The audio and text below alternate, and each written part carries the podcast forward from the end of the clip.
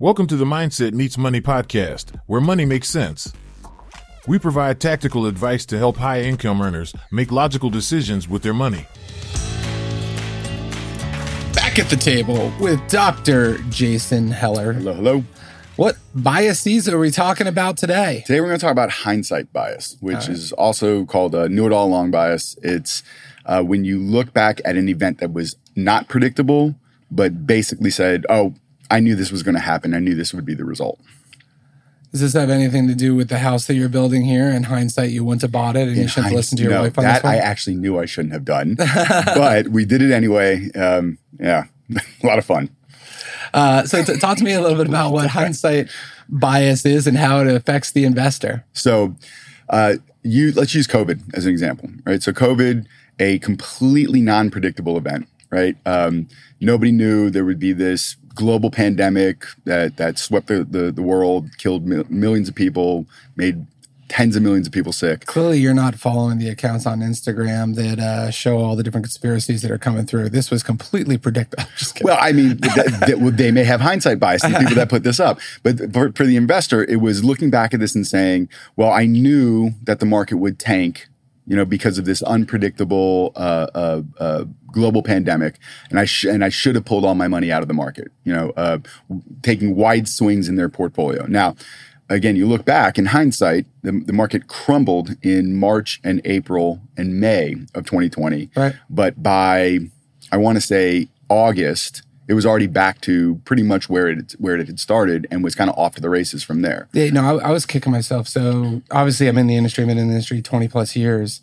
And you know, I had a number of friends that had manufacturers in China uh, and plants there. So they, we were getting word about it in January of kind of what was happening.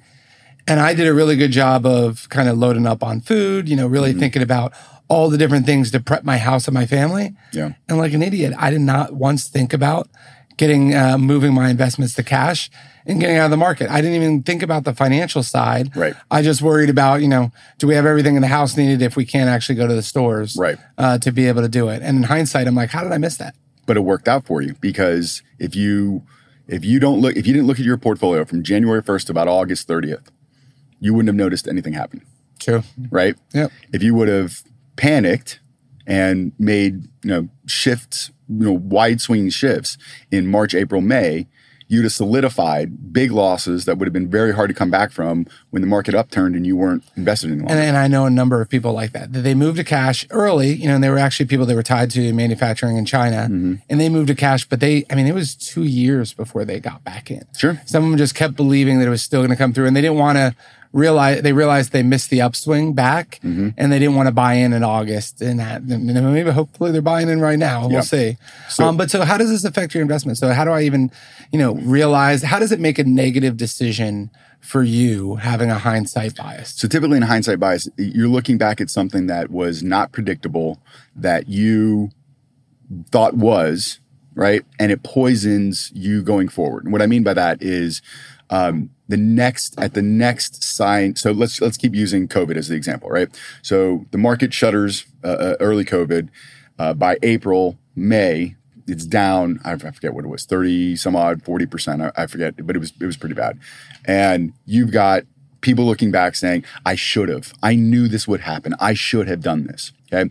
So what's the next thing in their mind? The next time the market wobbles, and, and what do we know about the market? The market does not escalator ride up, it elevator rides up, right? It has it has wide swings up and down.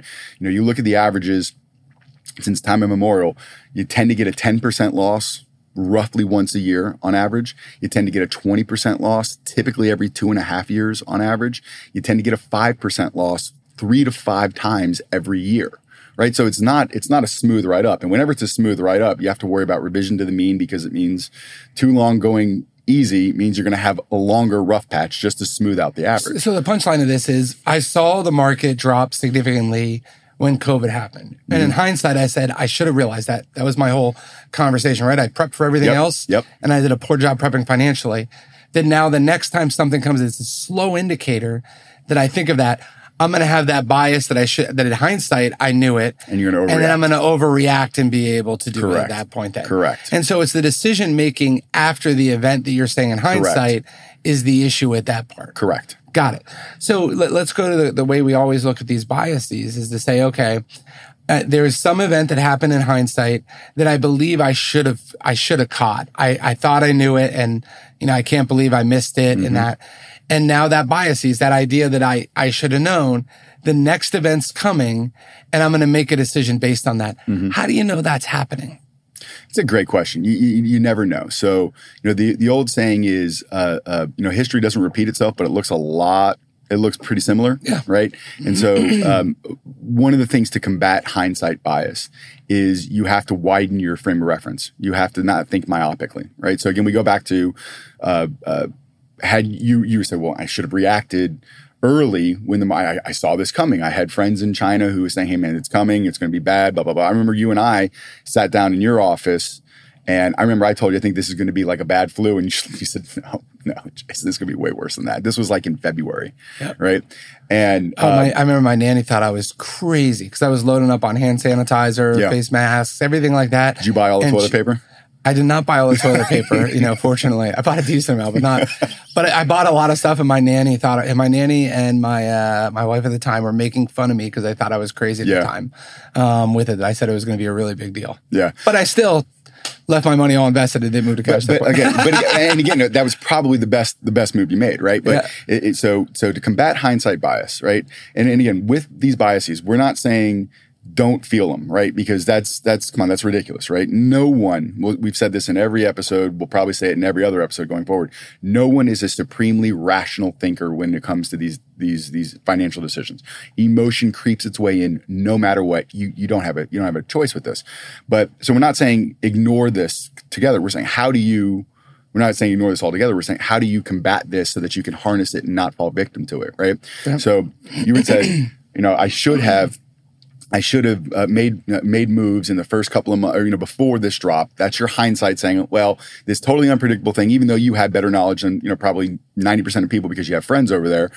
Uh, I should have done this, right? Yeah. Now, widen your time frame out, right? We talked about well, what happened five months later? So we were, we are perfectly fine, right? The market itself was pretty much right back to where it was. Yep. So in order to combat hindsight bias, you have to widen your frame of reference because. So a good example would be as, is they were we were getting another second peak. If you remember July or August, we were starting to get another second peak mm-hmm. at that mm-hmm. point and it happened again around the holidays. You think that you're going to ha- make the same, it's going to have the same impact that it had beforehand. And then you move to cash at that point right. or something like that. Or you make some investment right. decisions at that point. And, and, and, by the way, if you look back at it, so yes, we had peaks of, of the disease, but we didn't have market troughs that, yep. that, that, that were similar to that in March and April and May. You know, and, and so if I'm leaning into kind of what you're saying is, is, you know, your ability to be able to understand your emotions and the fact that you're about to make a decision based on um, some type of biases. And this one, it's hindsight bias mm-hmm. that might not be in line with the greater macro view mm-hmm. of the economy or what's happening at that point is important to understand. And I think that, you know, listen, this, this doesn't just apply to investments, it applies to life, but Correct. your ability to be self aware enough to understand when your emotions are helping drive decisions is a real important piece of just navigating life, whether mm-hmm. it's a relationship in a marriage, whether it's a relationship with the kids, or whether it's being able to make investment decisions. And in this one in particular, you know, if you go back to the advice you gave is if you start to realize that you're saying to yourself going, Hey, last time I had a feeling that I should have done something and I didn't. And this time I'm not going to make that same mistake. That self talk that you're having right there. You have to be aware enough that you're having it. Yep.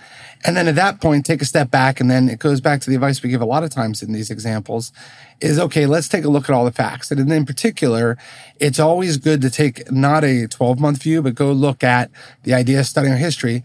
10, 20 years, go back to what happened in these, these multiple events and realize that you're probably making a decision based on not all the facts, but some emotions and almost some, frustration with yourself for inaction beforehand mm-hmm. that you're choosing not to do something and you're trying to make up for it there. Right. And you're literally trying to make up for it because you beat yourself up for missing something beforehand. Yep. So you're going to try to make up for another decision. And as soon as that self talk's happening, you're realizing going, I'm not making a decision with my investments based on what's happening right now. I'm making a decision based on my investments by this little thing in my head that's arguing back and forth on me making a decision. And as soon as that, that little voice in your head is arguing back and forth, and that's how you're going back and making a decision, that's where you got to pause and go, okay, wait, let me go back to the fundamentals of how yes. I choose the right investments. Correct. Let me go back to how I actually manage my portfolio or I implement my financial plan. And let me go back to all the different tenants that I use to be able to drive that. And let me make the decision on that than opposed to the biases I'm feeling on that. Exactly. Side. The second you feel that you're being led by your emotions as opposed to mm-hmm. rational thought and, and, and facts, and by the way, again, it's it's impossible to not have emotions in decision making. But the second you feel that that's the driving factor, you need to slow down your thought process. You need to it, it, remember we talked system one and system two thinking. System one is that quick, emotional, reactionary type thinking. System two is the plotting, methodical, heavy cognitive load where where we're evaluating things and making tough decisions as soon as you feel system one emotionally dragging you away from an important decision and i'm not talking about you're walking down the grocery aisle and you're figuring hey do i buy do extra I buy, toilet paper or not? Extra toilet paper or not? exactly. I'm talking about, hey, do I make drastic changes in my investment philosophy? Well, if your investment philosophy was was grounded in sound before you put it together, it'll be grounded in sound through whatever event happens, whether it be political, whether it be environmental, whether it be, you know, a, a pandemic, whatever it is. You know, and, and by the way, if it's not, what I've always told clients is if this ends the world and it's Mad Max Beyond Thunderdome time, it, none of it doesn't matter. It doesn't matter anyway. It doesn't right? It doesn't matter anyway. Point, then, but yeah. what we got a lot the, bigger issues than correct. to worry about what happened with that correct. portfolio. Correct. Yep. Yep. And and so you know I I think the the hard part and the and I guess the skill set that people have to learn is that ability to slow down their thinking, be cognitive of system one, system two, and really be able to not make decisions based on that part, which is really hard to do. You know, yep. it's really hard to do. But the first part of being able to do it effectively is to realize that there actually is a bias that people make decisions on, and this one is hindsight bias, mm-hmm. and that you might be making a decision or might have a feeling to be able to do something because you feel like you missed something in hindsight. For sure. And so that's the part you just have to be aware of is what's the motive behind making my next investment decision? Is the motive based on the sound financial plan investment philosophy, or is it based on some emotion to be able yep. to? So, so by the way, I teach graduate level behavioral finance, retirement income planning, and leadership at the American College, and unequivocally, we tell we tell practitioners if you can be better at controlling the behavioral mistakes that clients make as opposed to being technically sound, you'll have a much stronger impact controlling the behavior than you will technical, being technical. Oh, you know, it is look, we have 400 financial advisors that work for the company that you and I work with. And um, when it comes to working with clients, most of the decisions that have a client succeed on their financial plan or fail on their financial plan is behavioral decisions. Yeah. Because, you know, even if you look back in the day, 30, 40, 50 years ago, individual advisors made different stock decisions. Most advisors now realize that the alpha, the actual growth of someone's portfolio and to make a person successful in being able to reach their retirement is helping them manage their behavior and their decision making. It's not picking the right stock. We realize indexes do pretty well. Yeah. Versus that in a good diversified portfolio, we can get a sense of where it's going to go a lot quicker than we can of us individual advisors choosing individual securities on it. Yep. Um, so, you know, what we're going through right now, if you can be able to understand the biases that we're reviewing and be able to slow down your decision making do it, you are going to put yourself light years ahead of most investors and then opposed to just trying to figure out the best investment. Absolutely right. Always insightful, Dr. Heller. Thanks, sir. Appreciate it. All right, my friend. Subscribe on your favorite streaming platform if you haven't already, and don't forget to share this podcast with your friends and family.